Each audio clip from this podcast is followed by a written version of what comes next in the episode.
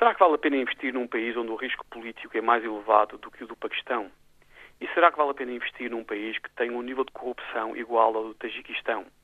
Estas eram algumas das perguntas a que Dmitry Medvedev, presidente da Rússia, planeava responder amanhã no Fórum Económico Mundial em Davos.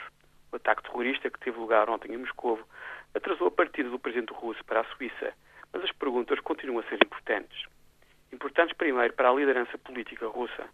Os preços do petróleo cereais continuam a subir nos mercados internacionais, mas o Kremlin sabe muito bem que sem o investimento dos grandes bancos e fundos de pensões internacionais será impossível modernizar a Rússia. A solução é a privatização de uma série de empresas e bens que pertencem ao vastíssimo Estado russo. As perguntas também são importantes para os investidores internacionais.